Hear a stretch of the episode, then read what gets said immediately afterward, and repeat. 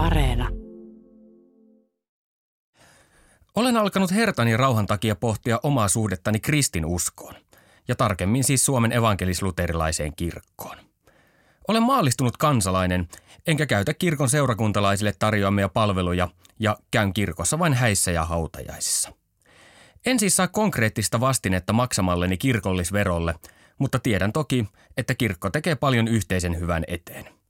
Siitä huolimatta olen joskus pohtinut kirkosta eroamista. Kuten sarjan aiemmista jaksoista on käynyt ilmi, hertan ja rauhan omistaminen on kallista. Vaikka toistaiseksi tuloni ovat kattaneet hyvin koirista koituvat kulut, välillä mietin, mistä voisin säästää, jos tilanne käy tukalaksi. Vaikka kirkollisvero on minun tuloillani vain muutaman sataisen vuodessa, sillä summalla maksaisi hertan ja rauhan vuoden kuivamuonat tai pari tavallista eläinlääkärivisiittiä. Minun motiivini kirkosta eroamiseen olisi maallinen, siis raha. Mutta näin koiranomistajana voisin myös katsoa historiaan ja suivaantua kristinuskon ikävästä suhtautumisesta koiraan. Itse asiassa keskustelu kristinuskon suhteesta koiraan pitää sisällään hyvin perustavanlaatuisen kysymyksen ihmisyydestä. Olemmeko me, luomakunnan kruunu, jolla on Jumalalta saatu mandaatti kohdella eläimiä hyödykkeinä?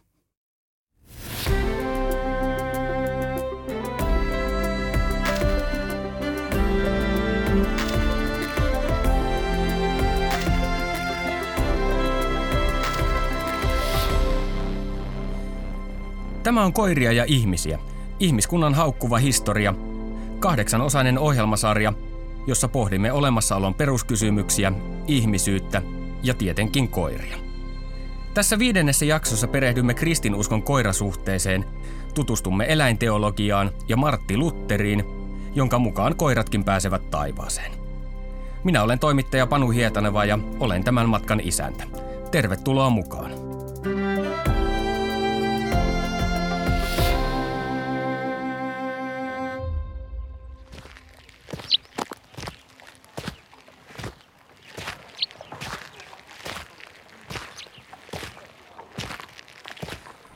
Pyhänpäivän aatto, eli 31. lokakuuta vuonna 1517 Saksan Wittenbergissä. Augustinolaisluostarin munkki ja paikallisen yliopiston professori Martti Luther kävelee kohti myöhäiskoottilaista linnakirkkoa. Hänellä on mukanaan vasara, nauloja ja latinankielinen kirjoitus, jonka nimi on lyhyt ja ytimekäs. 95 teesiä. Luther on kirjoittanut latinaksi, koska hän toivoo tekstin herättävän keskustelua akateemisissa piireissä.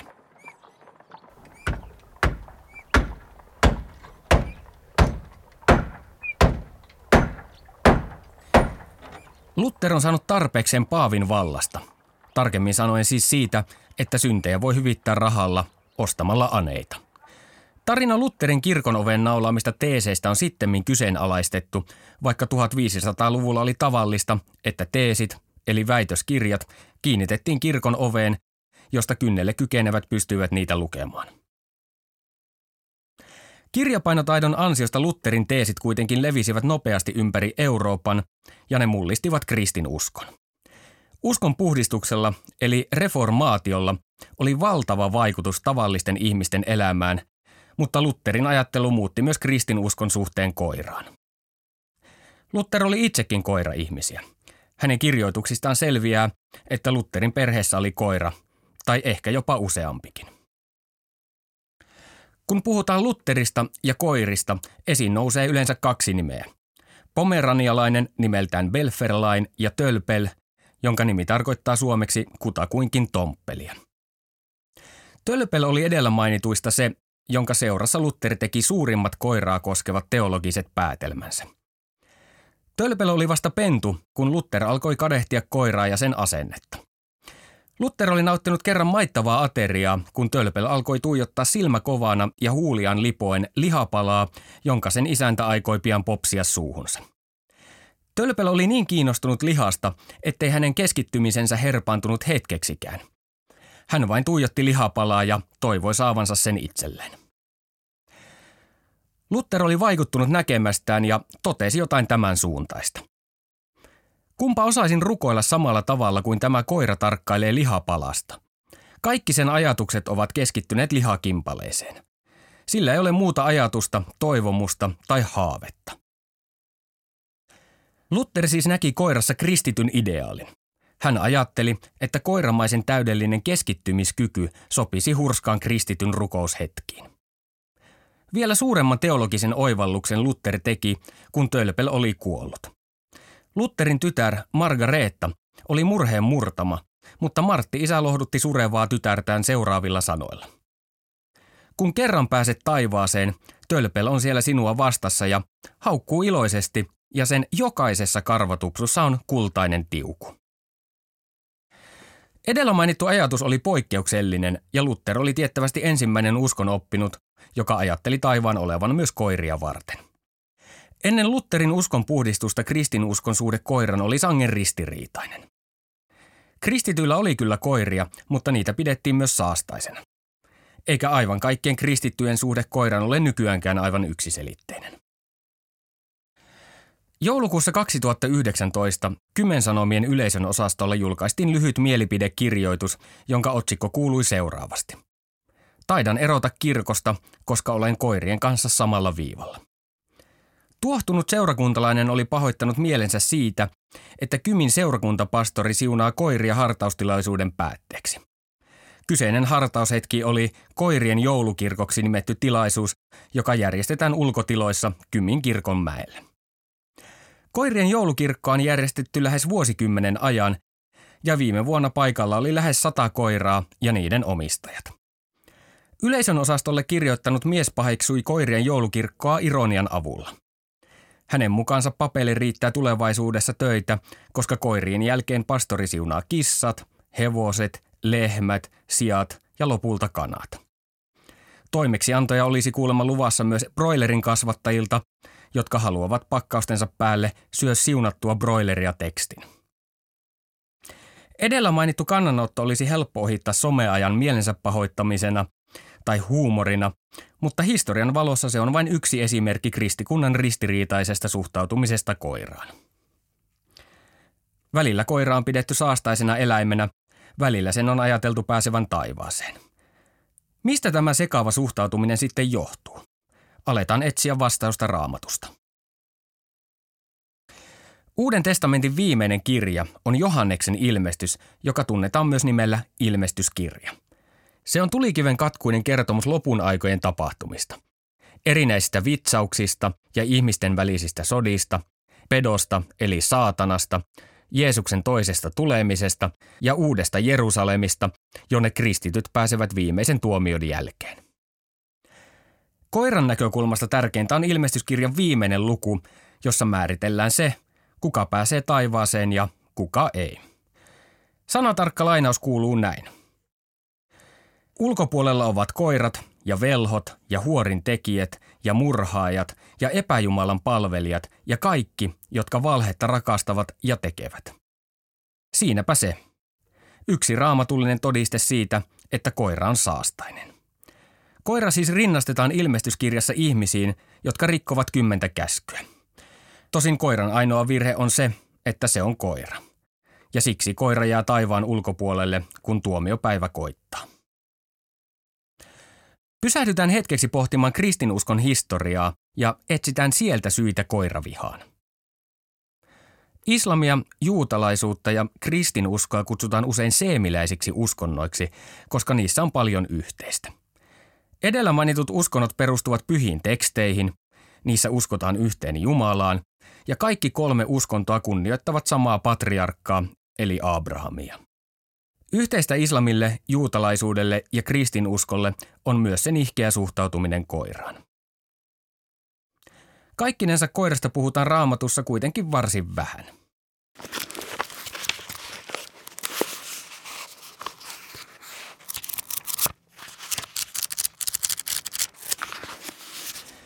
Itse asiassa koirasana esiintyy raamatussa eri muodoissaan vain 30 kertaa, mutta ne maininnat ovat koiran kannalta varsin epämiellyttäviä. Apostoli Paavali pilkkasi vääräuskoisia vertaamalla heitä koiriin, mutta Matteuksen evankeliumin mukaan Jeesuskaan ei pitänyt koirista. Vuorisaarnassa Jeesus opasti seuraajiaan näin. Älkää antako koiralle sitä, mikä on pyhää. Älkää heittäkö helmiänne sikojen eteen, etteivät ne tallaa niitä jalkoihinsa ja käy teidän kimppunne ja raatele teitä. Jeesuksen ohje on tulkittu niin, että pyhä sana tarkoittaa Jumalan kunniaksi teurastettuja eläimiä, eli niitä ei sovi syöttää koiralle. On tietenkin mahdollista, että raamatussa koirasta puhutaan vain vertauskuviin, ja se heijastelee aikansa asenneilmastoa. Ihmisen kutsuminen koiraksi on solvaus vain silloin, kun kaikki keskustelun osallistuvat liittävät mielessään koiran jotain epäpuhdasta ja saastaista. Tämän päivän Suomessa ihmisen kutsuminen koiraksi ei ole kummoinen loukkaus. Kun rauha saa aamulla karistettua unenpöppörön silmistään, hän hyppää sänkyymme, heittäytyy viereeni selälleen ja vaatii rapsutuksia. Kun alan kutittaa häntä vatsan pohjasta, rauha kiittää saamastaan huomiosta nuolemalla kättäni. Se tuntuu minusta epämukavalta, koska rauhalla on tapana syödä koirapuistossa toisten koirien kakkaa. Yritän pitää kättäni mahdollisimman kaukana koiran suusta, mutta rauha luulee tilanteen olevan leikkiä ja hän yrittää nuolla kättäni entistä innokkaammin. Rauha jaksaisi jatkaa leikkiä loputtomasti, mutta lopetan sen pian kesken ja menen kylpyhuoneeseen pesemään käsiäni saippualla. Rauhan jatkuvat yritykset nuolle kättäni ärsyttävät minua, mutta ajanlaskun alussa hänen käyttäytymisensä olisi ollut kovassa huudossa. Varhainen kristinusko kävi muiden uskontojen kanssa jatkuvaa kamppailua ihmisten sieluista ja suosiosta. Yksi ajanlaskun kieppeillä kristinuskoa uhannut uskonto oli niin kutsuttu Asklepaioksen kultti, joka piti koiraa ja sen halua nuolla ihmistä suuressa arvossa. Asklepaioksen kultti palvoi kreikkalaista lääketieteen jumalaa Asklepaiosta, joka kuvattiin parrakkaana miehenä. Kuvissa hän nojailee sauvaan, jonka ympärille on kietoutunut käärme. Kreikkalaisessa mytologiassa käärmeen nahanluonnin nähtiin symboloivan voimien palaamista ja uudesti syntymistä, mutta käärmeellä uskottiin olevan myös parantavia voimia. Tämän vanhan legendan takia käärme esiintyy edelleen monien apteekkien logoissa. Apteekkien logoissa voisi käärmeen lisäksi olla hyvinkin koira, koska Asklepaioksen kultin mukaan myös sillä on parantavia voimia. Kultti rakensi temppeleidensä yhteyteen hoitolaitoksia, jotka muistuttivat terveyskylpylöitä. Ajatus oli, että sairaat ihmiset saapuvat laitokseen rentoutumaan ja saavat samalla apua sairauksiinsa. Kultin käsityksen mukaan Jumala ilmestyy sairaalle ihmiselle unessa käärmeenä, jonka välittämien viestien tulkitsemisessa kultin papit sitten auttoivat. Tämän jälkeen sairaalle oli luvassa vaivaan sopivia hoitoja, muun muassa henkisiä harjoituksia, kylpyjä ja oikeanlaista ruokaa. Käärmeitä käytettiin myös sairaanhoidossa, koska niiden yliluonnollisten kykyjen uskottiin auttavan potilasta. Samaa uskottiin myös koirista, jotka usutettiin nuolemaan parantavalla kielellään sairaita ihmisiä. Asklepaioksen kultti käytti siis hoidoissaan eläimiä, jotka ovat kristinuskossa pahoja ja saastaisia.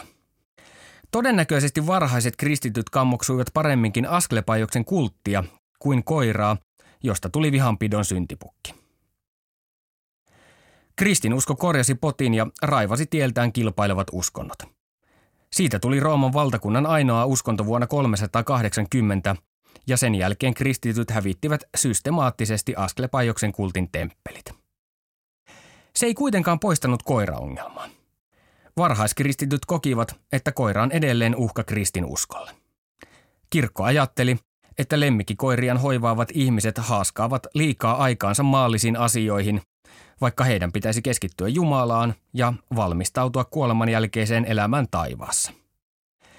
Edellä mainittu kuulostaa minun korvissani lähinnä huvittavalta. Voisiko hertalla ja rauhalla olla tosiaan niin paljon näkymätöntä valtaa luomakunnassa, että he haittaisivat ihmisen ja Jumalan välistä suhdetta? Maailmassa on edelleen ihmisiä, jotka pohtivat sitä, saako kristitty edes omistaa koiran ja Estääkö lemmikki tiiviin suhteen Jumalaan? Google-haku paljastaa, että asiasta on käyty keskustelua englanninkielisillä nettifoorumeilla ja blogeissa. Yksi historian tärkeimmistä teologeista on kirkkoisä Augustinus, joka syntyi vuonna 354. Hän vaivasi päätään erinäisillä käsitteillä, jotka ovat tänä päivänä kristinuskon ytimessä. Hän pohti pelastusta, armoa, kastetta, pyhää kolminaisuutta ja ylipäänsä kirkon olemusta. Koiran kannalta on tärkeää se, mitä Augustinus ajatteli pahasta. Kristillinen teologia hahmotti eläimet osaksi Jumalan luomaa luontoa, mutta Augustinuksen näkemyksen mukaan ihminen ja eläimet ovat eri asemassa. Hän ajatteli, että syntiin lankeemus, siis se Aatamin ja Eevan paratiisissa tekemä virhe, toi pahan ihmisten keskuuteen. Mutta eikö edellä mainittu tarkoita sitä, että eläimet tallustavat maan päällä hyveellisinä ilman pahuutta ja syntiin lankeemuksen taakkaa? Ei suinkaan. Augustinus ajatteli, että Jumala on tarkoittanut eläimet kärsimään ja että niiden tarkoitus on aiheuttaa kärsimystä. Syödä toisiaan ja käyttäytyä julmasti toisiaan kohtaan. Ihmisen näkökulmasta kaikki eläimet ovat siis esineitä, jotka ovat olemassa vain ihmistä varten. Augustinuksen mukaan eläimillä ei ollut oikeuksia, koska niillä ei ollut järkeä, hyveitä tai ymmärrystä. Erityisen kylmää kyytiä Augustinukselta sai koira – hänen mielestään koira on kuvottava ja eläinten paaria luokkaa. Augustinus eli aikana, jolloin kristinuskon dogmeja vasta määriteltiin ja opin kappaleista väännettiin jatkuvasti kättä. Augustinus kävi teologisia taisteluja muita aikansa oppineita vastaan, mutta samalla hän otti ajattelullaan etäisyyttä myös kreikkalaisten ja roomalaisten filosofien maailmankuvaan. Nämä olivat aikanaan antaneet eläimille kristittyjä suuremman arvon luomakunnassa – Kristinuskon merkittävien teologien ja raamatun penseä suhtautuminen koiraan vaikutti pitkään eurooppalaisten ja koiran suhteeseen. Mutta ihmisten suhde koiran alkoi muuttua, koska metsästäminen oli edelleen suosittua. Kansainvaellusten aikana Euroopassa liikkui muun muassa roomalaisia, kelttejä ja germaaneja, jotka metsästivät koiran kanssa ja kunnioittivat eläintä. Ja eipä aikaakaan, kun suopea suhtautuminen koiraan levisi myös kristinuskoon. Katolilaisuudessa koirilla on nimittäin oma suojeluspyhimys, itse asiassa useitakin. Yksi heistä on pyhä Hubertus, joka eleli maan päällä tiettävästi 600- ja 700-luvuilla. Hubertuksen hengellisestä heräämisestä kerrotaan tarinaa, jonka vaikutus näkyy nykypäivänäkin –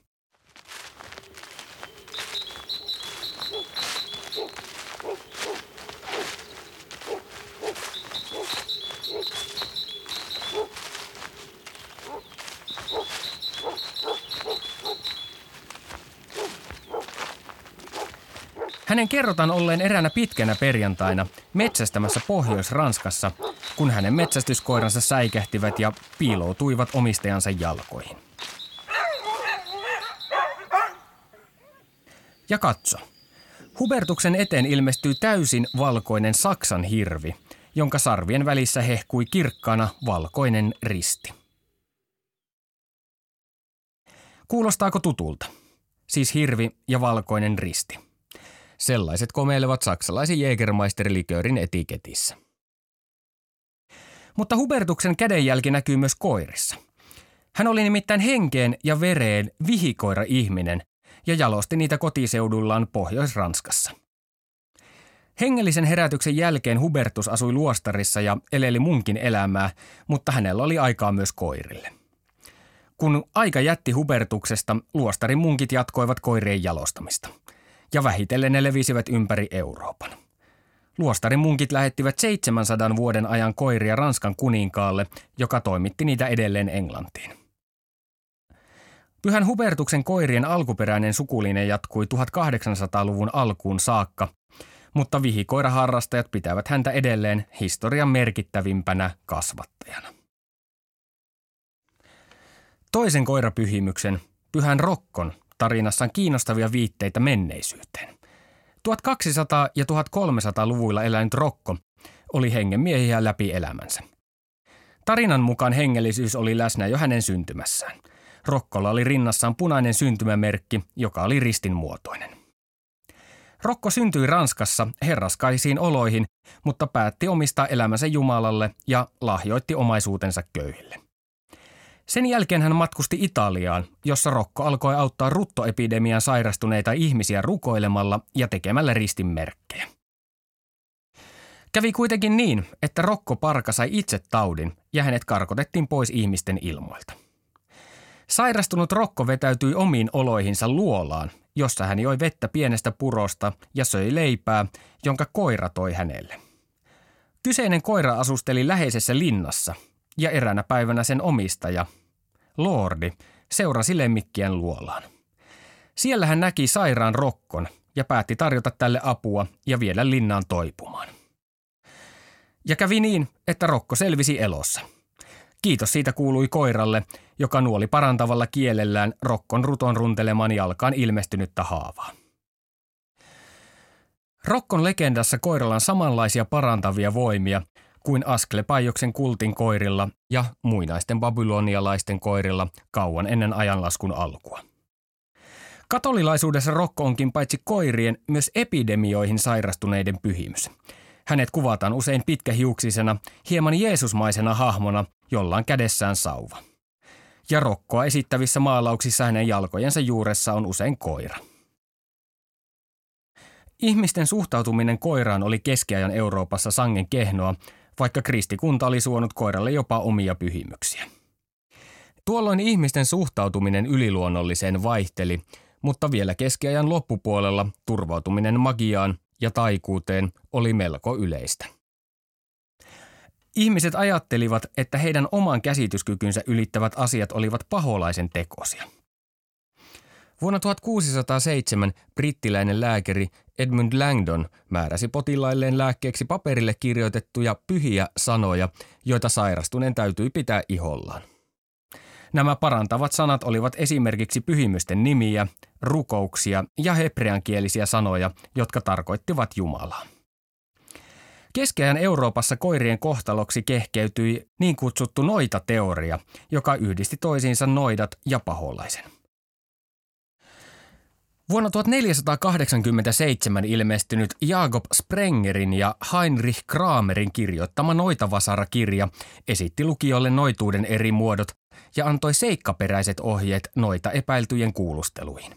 Ne olivat enemmän tai vähemmän kidutusta.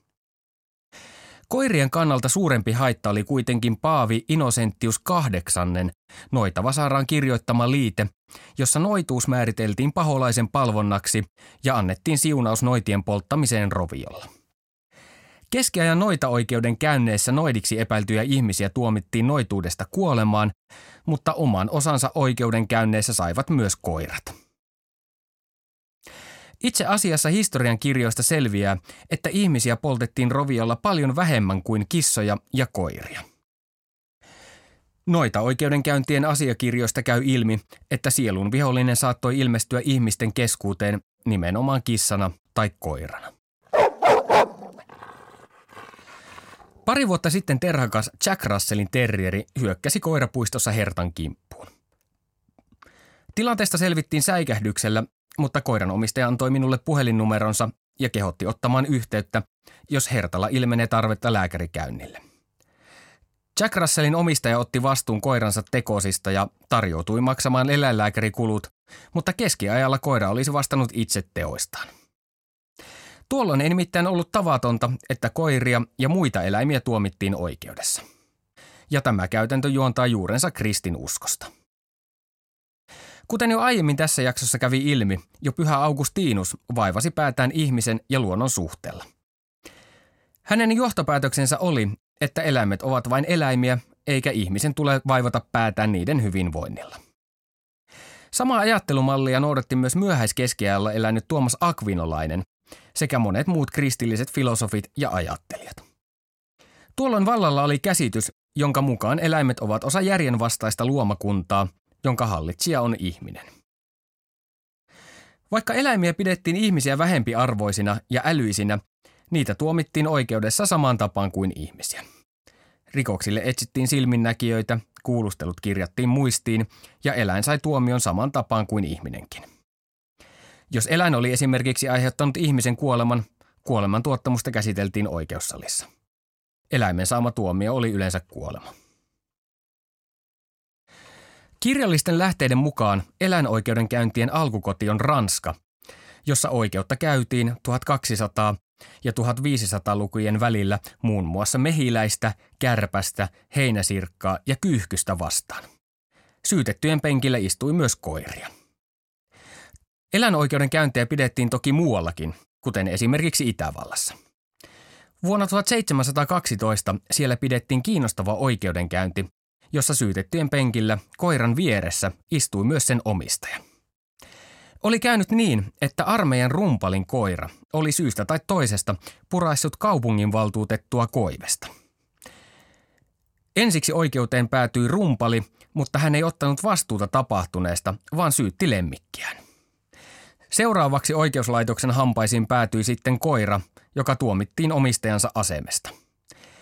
Elukka kuitenkin vältti mestaustuomion, mutta joutui vuodeksi torille rautahäkkiin. Häkkituomioita annettiin yleensä ihmisille, muun muassa Jumalan pilkkaajille ja huonosti käyttäytyville rähinöitsijöille. Koirien tappaminen noita vainoissa ja niiden tuomitseminen oikeudessa kuulostaa täysin sekopäiseltä puuhalta, mutta pohditaan vielä hetki taustalla vaikuttanutta ajatusmaailmaa. Kristinuskon oppi-isät siis ajattelivat, että ihminen hallitsee luomakuntaa, eikä eläimillä ole suurtakaan arvoa. Mutta onko mikään pohjimmiltaan muuttunut? Haluaisin kovasti sanoa, että kyllä, mutta oikea vastaus lienee ei. Me länsimaalaiset sullomme sijat ja lehmät valtaviin tuotantolaitoksiin tuottamaan meille pekonia, maitoa ja lihaa. Me suhtaudumme eläimiin välineinä ja olemme valjastaneet koko eläinkunnan palvelemaan omia päämääriämme. Olemme nostaneet itsemme luonnon yläpuolelle ja suhtaudumme eläimiin samalla tavalla kuin kirkkoisä Augustinos tai Tuomas Akvinolainen. Eläimet ovat meille pelkästään välineitä. Onko kristinusko sitten koirien ja eläinten suhteen täysin toivoton tapaus? Ei, mutta kristinuskon oppineet ovat vuosisatojen ajan tulkineet väärin raamatun opetuksia eläimistä. Näin väittää brittiläinen anglikaanipastori Andrew Lindsay, joka on kehitellyt 70-luvulta lähtien eläinteologiaksi kutsuttua kristinuskon dogmaa ja kirjoittanut aiheesta isonpinon kirjoja.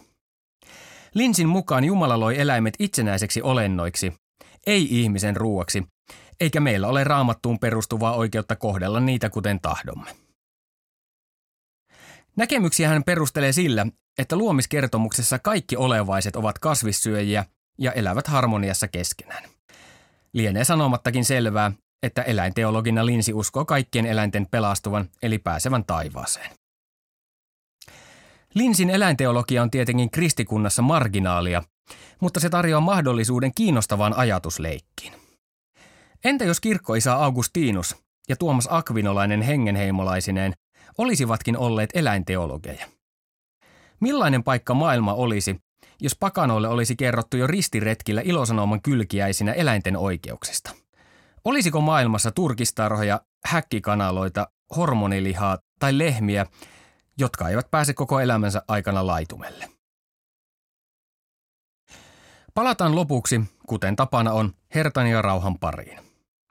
Olen viime vuosina alkanut pohtia entistä useammin olemassaolon peruskysymyksiä, kuten elämää ja kuolemaa.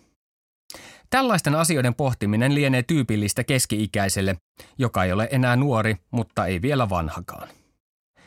Nykyään elämän rajallisuus pyörii mielessäni paljon useammin kuin kolmekymppisenä, saati parikymppisenä. Samalla olen alkanut miettiä myös hertan ja rauhan elämän rajallisuutta.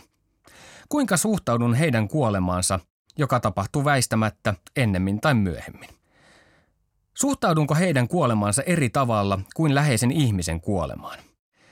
Vai tuoko hertan ja rauhan maallisten vaellusten päättyminen mieleeni myös muistot läheisistä ihmisistä, jotka ovat siirtyneet ajasta iäisyyteen liian varhain? Näiden eksistentiaalisten pohdintojen aikana olen myös miettinyt eläinteologiaa ja Martti Lutteria, joiden mukaan koirat pääsevät taivaaseen. Ajatus on eittämättä kiehtova. Rapsottelisin herttaa ja rauhaa paratiisissa – syöttäisin heille taivaallista kuivalihaa ja rasvaisin heidän tassujaan jumalallisella tassuvahalla. Rehellisyyden nimissä täytyy kuitenkin myöntää, ettei edellä mainittu skenaario vaikuta kovin todennäköiseltä. Vaikka hertta ja rauha pääsisivätkin taivaaseen, matkan varrella saattaa olla muita esteitä. Voi olla, että kaltaiseni kirkosta etääntynyt ja hedonismiin taipuvainen ihminen löytää itsensä viimeisen tuomion jälkeen jostain aivan muualta kuin paratiisista.